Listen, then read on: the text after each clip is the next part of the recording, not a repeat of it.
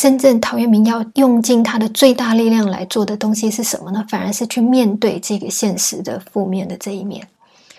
听明白，这个就是他的第二部分的做法。那么这大体分三个方式来做，那这三个方式其实都是在现实当中的一个普遍的现象的复制。第一种是什么？在现实世界当中，人的对立，人对他人的真正内在的拒绝，不是表面上面的这种和谐啊，我是说真的是内在其实是充满了各种各样的对立跟界限跟分隔的。那么所以第一个复制这样一种完全拒绝抗拒东西，把所有东西割裂，把所有东西破灭，把所有东西遗弃，把所有东西舍掉的这种状态，这个是他要做的第一件事情。那么这个表现在他的固穷上面，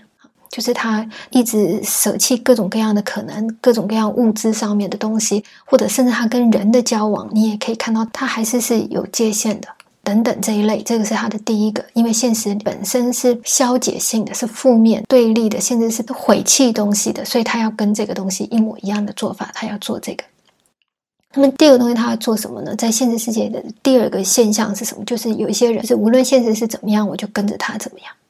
所以陶渊明反过头来他也要呈现这一个面向，换句话完全的接受这一切事情。那么这个主要表现在他的饮酒，他对这个酒的问题，因为正借着酒里面所呈现出来的各种各样的幻象，或者各种各样的徒劳，这些东西都是这个现实的样子，他就借由一个醉酒的状态把这些东西重新再现。可是我们知道，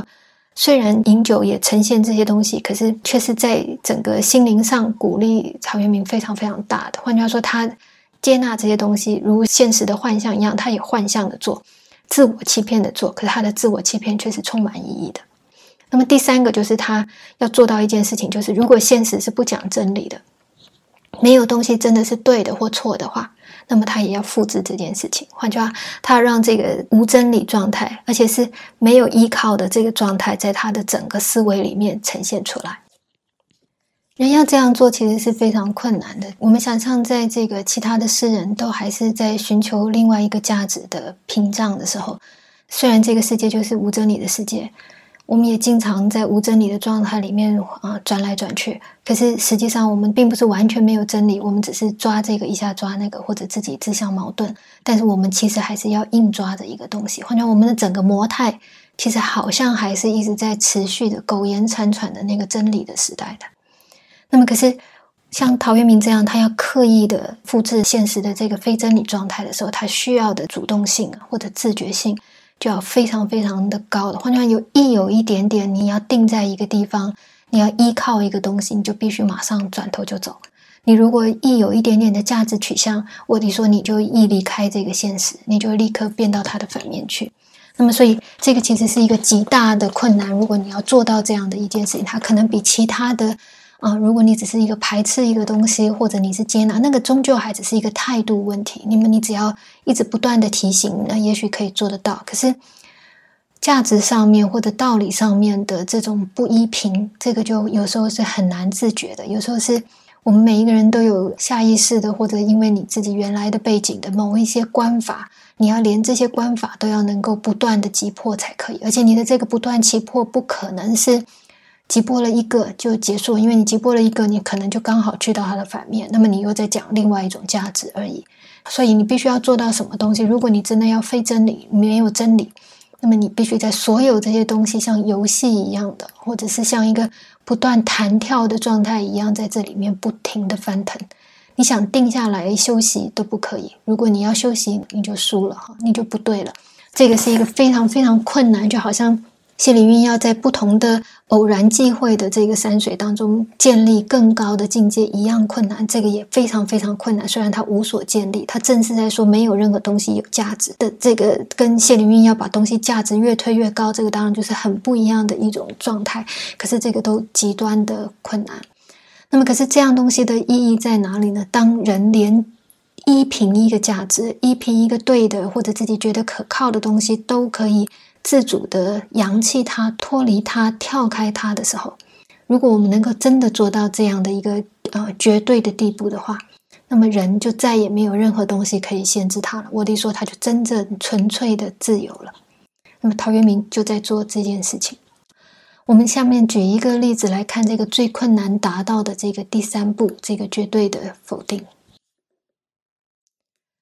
我们就举陶渊明的其中一首诗来做例子就好了。那这首诗其实，或者是说陶渊明的很多作品，很多人都认为它其实是有价值的。是我们把陶渊明看成是一个在是非价值上，在道德上非常非常高端的典范啊、嗯。可是这可能是误判了他给他自己的这个定位。我们从之前讲的他对友谊的观法，应该其实就可以看得到，他其实是某一种人。这种他要形成这种人，当然不是不见得是完全没有自觉的，他可能是刻意的。一个人明明整个心理状态其实是要对抗这个现实，可是他又一定要站在这个现实里的时候，我想原因只可能只有一个，就是他对这个现实还是充满了爱，充满了情感了。我会认为应该从这个角度上来讲他的德性更高大，可是并不是从他实际上他展示出来的那些东西，换句话那些客观形成的东西上，他就无所价值，这个才是真的。好，就是他的人格没有问题，他的人格非常非常之高，因为他充满了真正的情感。可是就他所建立的东西上面来说，他要复制现实，所以他几乎是无所建立的。如果他真的给了一般人很大的鼓舞，那在他少部分的对这个现实正面性的标举上，他把这些东西罗列出来，那么对其他人来讲，他在负面上面的这个努力，对我们一般人来说，要学习到他做到这个地步是非常非常困难的。这个是纯粹就他作为一个诗人的独特的自我主体来说，具有一个非常高度的价值，但是并无关于其他人。我们当然作为一个后来的人，在呃面对这个东西的时候，你可以因为它展示出一种主体的创造性的一个路径，所以我得说它是从这个，如果我们也要走这种建立自己自我主体的这个方式来看它，那么它就当然有带来这个非常非常大的启发。甚至一旦陶渊明出现，我得说后来的诗人的诗作要再走到一个更比它更高的这种创造性就很难了，因为能够想到在一个非真理的状态底下，就在它内部来复制它、重现它，可是却能够翻转这个东西、超越掉这个东西，就这种创造性是很难能跨越过它的。那么所以作为后来的诗人，我想陶渊明是一个非常非常重要的一个典范。好，我们回过头来看这个陶渊明的否定，或者他的这个非真理状态，他做到多么彻底的地步。我们举他的饮酒诗的第一首来做例子。这首诗呢的特点，很多人看这首诗觉得它，因为它里面有这个衰荣无定在，就是一个人的好的情况跟一个坏的衰败的状态，或者一个生命或者任何事物的这个衰败跟荣是没有一定的，然后我们就干脆喝酒把这些东西忘掉了。那或者里面有这个达人，所以很多人解释它的时候都把它往一种豁达的人生观来看待，可是这样解释其实是非常含糊的。我也说他其实没有一句一句的去真正看到这个陶渊明在这里面每一句里面的细微的这个思想的变化。事实上在这一首诗里面的就这么、呃、少数的十句话里面，我们会看到每一句话都是对他前面一句话的反驳，对他前面一句话的否定。前面讲了一个道理，接下来的下一句话会立刻否定前面所讲的那个东西的正确性。换句话说，没有一个东西是真的，没有一个东西是真理性的对的。然后陶渊明就在这所有这些东西里面跳动跟摇摆。我们简单的看一看哈，衰荣无定在刚刚就解释了，这里有好像有一种旷达的心情，或者是说啊一种好像看遍了这些东西的时候，对整个这个东西的一种客观的冷静的一种说明。然后甚至无定在的意思是说，这两种东西我们也许都会经历，我们都会饱尝这个衰荣，可是这些东西到底什么时候来，什么时候走，它会怎么样的程度，这个都没有一定也不一定在的。我觉得它其实是非常像命运一样，偶然一样，它都可能会有，可是会怎么样都不知道。你应该看到这个整个充满这种偶然状态的这种世界。然后所以如果一旦你处在一个衰的状态，你也不要太难过，因为它说明瞬间就变成荣了。这个衰荣的这种幻化，衰荣的这种相叠而生，这个是什么时候谁取代谁，这个是你你不需要，我你没有办法预期，所以你不如这样正视正面的看待它，你知道这才是一个，这种无定在才是一个真正的事实就好。可是他下一句说什么呢？他说彼此更共治。当他讲无定在的时候，是在说衰跟荣，有时候是这样，有时候是那样。可是更共治是什么？是他们一起来。当东西会一起来的时候，换句话，你就不能够再说它是没有定在的，因为你现在以为是衰，其实你其实是光荣的，或者你以为你现在享尽了荣华富贵，可是其实这是你生命的大不幸。我的说，这两个东西既然是同时存在，那么它就是一种恒在，它就是一个一个非常非常客观的事实了，它没有一种偶然性在这个背后，没有不可预期性，因为只要你有一个这个东西，就有另外那个东西。这种彼此更共知的这个更，以及它的这个共，刚好把前面的这个衰荣无定在完全的否决掉了。换句话说，所有东西你都应该做好准备了，然后所有东西你不应该看片面，因为你以为是这个片面，实际上整体来讲，其实你还有着另外这一面一起存在着。好，那么当他这样说以后，他就下面他就举了一个例子，本来是一个贵族，可是后来啊、呃、落入民间，然后在民间里面耕作的这个少生，好，他耕作这个种瓜，所以这件事情确实涉及衰荣。那么前面才说彼此更共治，就是这个衰荣是一起的，所以你好的时候，你要知道你其实是坏的；你坏的时候，你其实应该是好的。然后，可是他接下来他说什么东西呢？他说，这个人现在落入民间，然后他其实只是在做一个普通的种瓜的一个人，瓜田种。可是记载是说他的这个种其实是种得蛮好的，有点像陶渊明自己的这种从官场下来的这种隐居生活，这种日常的晨昏作息的朴实的生活，其实也相当的内在了。所以这个少生瓜田中，一般的解释都把它看成这是一个好的一个描述，就是对这件事情是肯定的。可是这个在说什么呢？它偏偏又跟前面的衰荣无定在、彼此更共治都不一样。哪里不一样呢？首先，它的少生瓜田中的这个状态并没有再变化的可能，换句话说，没有无定在的可能。它确实就是落到一个衰，因为如果它从一个贵族变成一个啊一般只能自食其力，甚至要为了这个而劳动的人，你可以说它是衰了。这个衰将是未来的一个必然，所以它没有一个无定在的这种其他的起伏的可能性会在里面。同样，它也没有彼此更共知的可能，因为它确实不可能再荣华富贵起来，它没有这一个面向。那么所以少生瓜田中把这个彼此更共知、衰荣无定在也再一次的否定了。第二句把第一句话否定，少生瓜田中就立刻把第二句话否定。换句话，这个衰荣是可以有定在的，这个它可以单独存在，好，这个会有一种恒定的感受。然后在这个恒定性，说明我们会看到一些别的东西，就好像这个少生啊，终于在一个真的平时的生活里面安身立命下来、内在下来的这个状态。可是下面他这一句又反驳了。东陵其实就是他作为贵族的时候的那个称号，可是陶渊明自己突然说，这种隐逸的生活、隐居在田园的生活看起来很好，可是宁似东陵时，怎么能够比得上你以前荣华富贵的时候的样子？换句话说，前面才在讲一种衰的、平时的、不仰赖这种名利权位的这种荣的融入的这种状态，但孤绝的，或者说能够超离开的这个时候的一种存在的样态。可是到下一步，他突然又功利起来，突然说这个怎么样比也比不上你原来飞黄腾达的时候或者富贵的时候来得好。好，那么所以他又把他前面一句话给否决掉了。甚至于正因为这样子的一种警醒，或者一种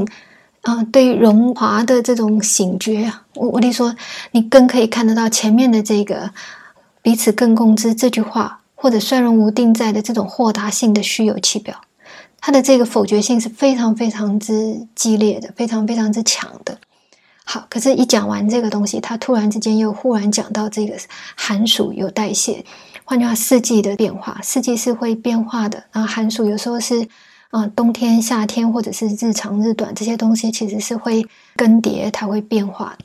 可这句话为什么突然冒出来呢？原因是前面无论是从第一句开始，一直到宁似东陵时，其实都在讲一种人间的虚虚实实，就好像衰荣也是虚虚实实的，这个都是表面上面的这些存在的好坏而已，这根本跟你的这个人格啦等等这些东西都无关。所以你讲所有的无定在，你讲一些这个根本在讲虚的，或者你讲一种更共知，好像希望你能够接纳这全部东西或者等等，这个也其实不真的有实的。那么真正的实是什么？说明反而是一种执着在这个虚华的表面上面的那个东西才构成实。这些虚实是完全没有道理、没有意义、也没有真正的规律的。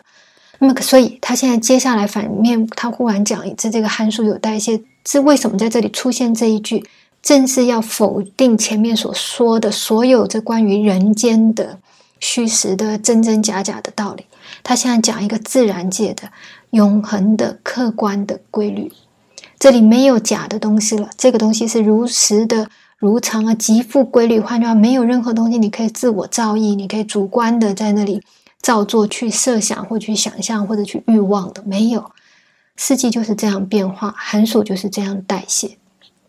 好，讲完这个，那么显然自然规律已经超越了人间的这些道理了。可是到下面一句他突然又开始讲人道，而且他讲人道的时候他讲了一个什么东西，美如之，就是人道每每也都是像这个样子的，每每也是像这个样，当然也是在说人道也许就是也像自然的函数有代谢一样是有所规律的。可是你看他的用词，人道这对应自然这函数，美如之的这种永恒性也刚好相反前面的有代谢。有代谢虽然它有一种永恒的规律，可是它正是在说一个东西是会卸掉，一个东西会被取代，可是美如之就让这个东西是恒常如一了。换句话说，意识上看起来好像人道也会学函数之道的，可是问题是同样的一个规律性的东西对人道来说，它就忽然变成另外一种意思，完全跟你相反的意思。你本来在自然界里面你是看到这种生死的形体，可是在人道里面你只感觉到它是一种恒常如一。好，然后再下来竟然已经来到了人间，而且来到了一种美如之，换成人道的一种恒常的道，或者一种恒常的规律性的东西的时候，下面一句话他突然又把所有东西又在改变了。他说那些真正通达的人是会解开这个东西的忌讳的，就是这些东西怎么样汇聚在一起的这个关节，各种各样的这些交织的纠缠的这些点，他会把这些东西解开来厘清清楚的，然后是将不符，所以他就不会有任何的疑问了。那么可是问题是你看到会这个字吗？会这个字其实刚好跟这个恒常美如之的这种永恒，这种必然，这种恒常性刚刚好相反。因为会是什么？像我们说因缘际会的那个际会的会，我也说它这里面是种种的会，会用到会其实是种种的偶然性的集合，你根本都不知道什么东西是会串在，所以我们才特别需要一个通达的人来把整个这个东西解开。所以一个永恒如常的人道摆在你面前，可是什么人才真正能够明白这些东西？是反而把这所有东西看成是全部偶然的那个人，他才解得开这个。好，可是接下来这一句看起来像完全相连的，连得非常理所当然的这个是将不复矣，又在说什么东西呢？我会说看起来好像在意识上完全可以连接的起来的，可是其实它的全部意思就刚好跟这个前面的达人解其会相反。哪里相反呢？如果这个达人之所以通达，就是在他把所有东西都看成一种偶然的忌讳，换句话正是能够面对这个偶然，所以我就看通了全部这些东西。可是后面的是将不复矣，以后他都不会怎么样，我说他却在讲一种非常非常必然的，甚至是意志力的一种坚决在这个后面。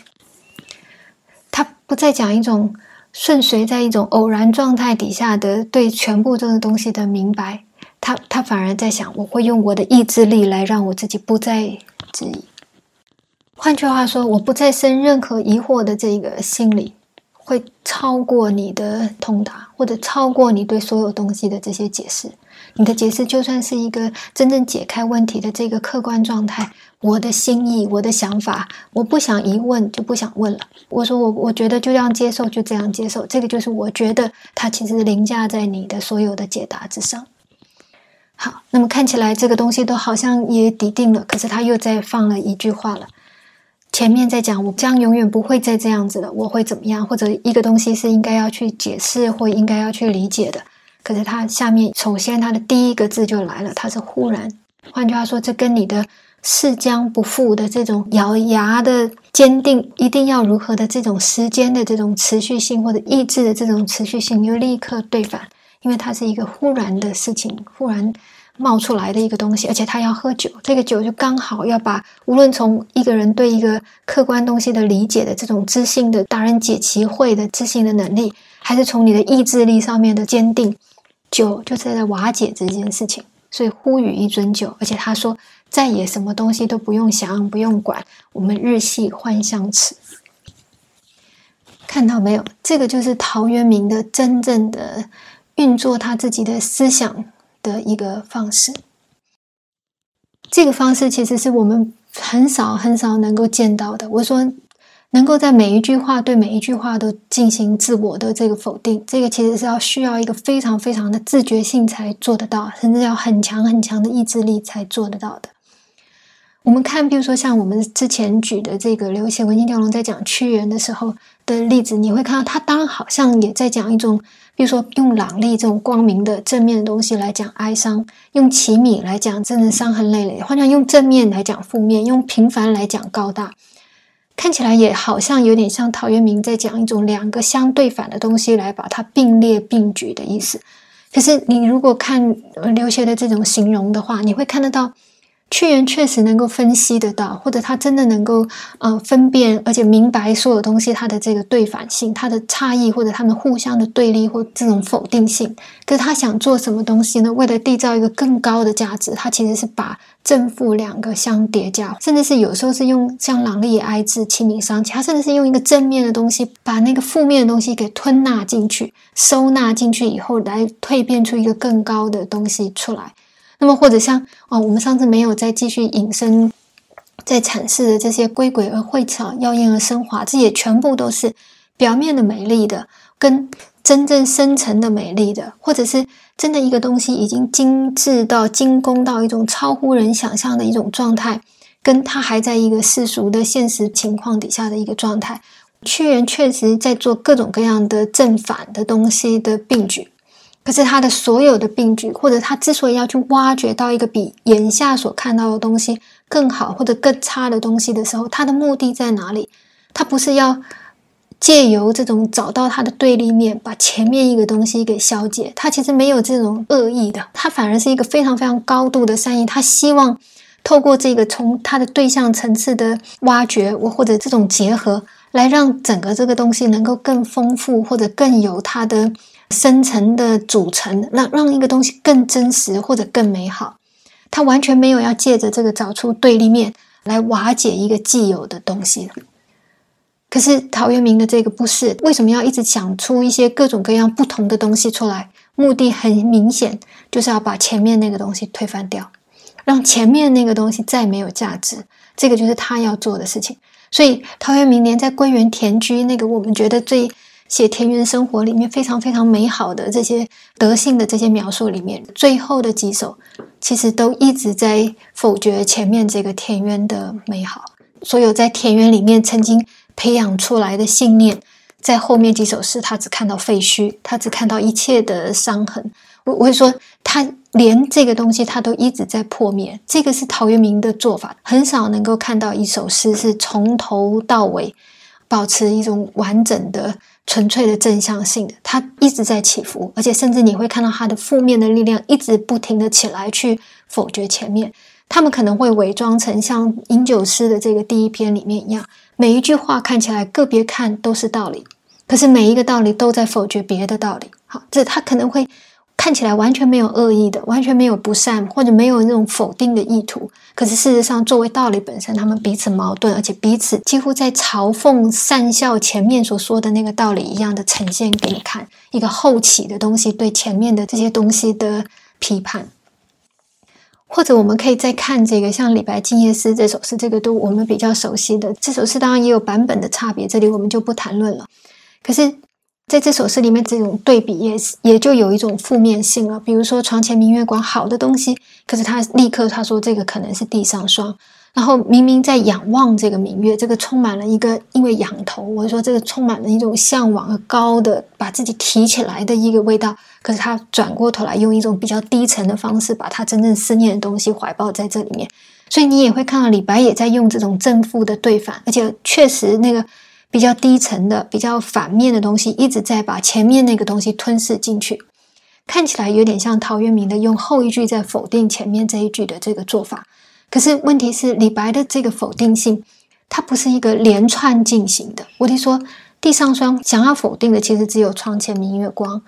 思故乡要否决的也只有举头望明月，这个是第一个。换句话说，他没有一定要让自己站在一种否定的姿态上。那么所以如果他要做这种否定，这个否定不见得有意义的时候，他要做什么，那个只是因为他的真正的心情，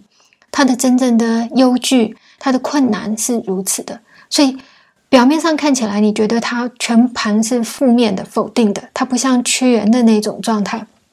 屈原有建立而它没有任何的真正更高的推进，可是它里面还是有一种真的东西存在在里面，就是李白真实的情感，真实的心情。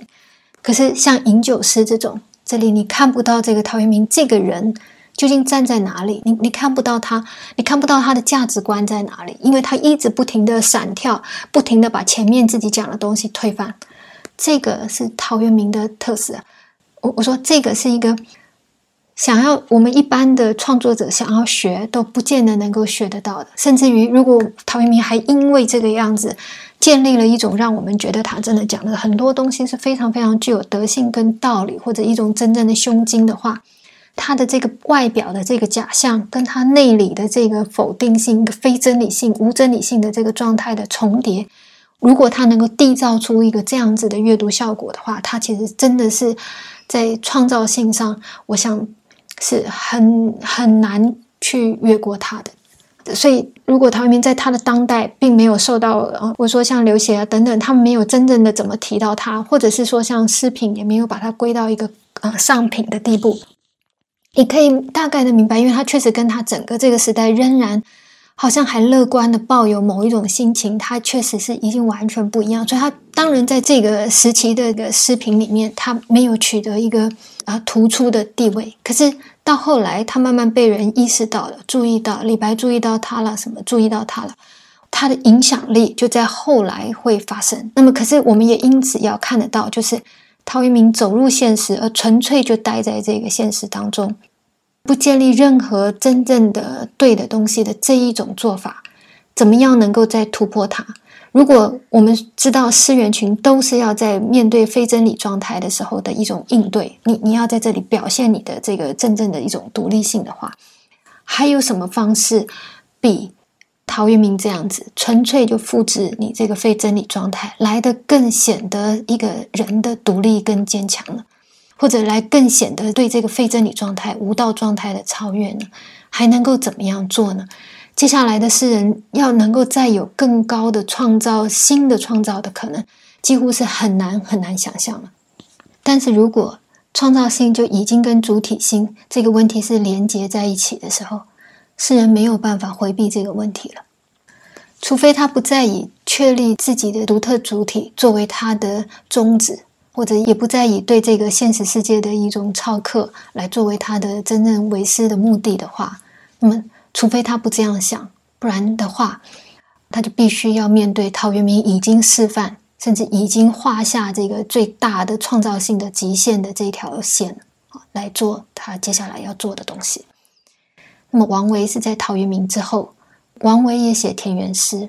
王维在某一些东西上你也可以看到他的这个日常性，那么可是他用什么方式来让自己就是王维呢？我们就下一次再继续。